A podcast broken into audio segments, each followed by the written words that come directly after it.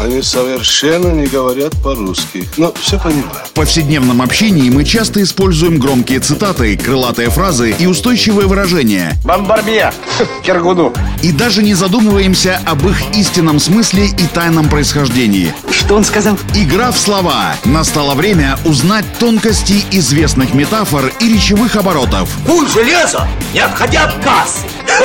Игра в слова. Александр Барский доступно и легко расскажет обо всем, что может придать новый смысл привычным фразам. Видишь суслика?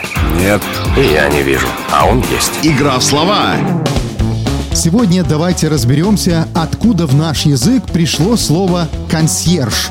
Консьерж или консьержка – это человек, в чьи обязанности входит обеспечить комфортные условия проживания для постояльцев гостиницы или жильцов дома. Игра в слова.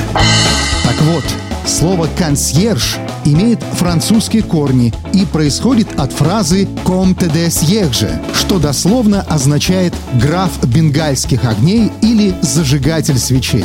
Красиво, правда? Это был специальный человек, который в эпоху Средневековья и до появления альтернативных источников света в домах и замках состоятельных людей зажигал свечи и поддерживал их непрерывное горение во время важных событий или встреч. То есть консьерж отвечал за освещение помещений, ну, электрик по-нашему. Со временем фразу «comte de siège» упростили до консьержа, а сам функционал этого человека расширили и оно получило распространение в сфере обслуживания. В наше время консьерж следит за поддержанием порядка, чистотой и техническим состоянием общественных мест, а в некоторых отелях руководит носильщиками, швейцарами, в общем, службой помощи постояльцам. А ведь когда-то просто зажигал свечи. Романтика. Вот такая история.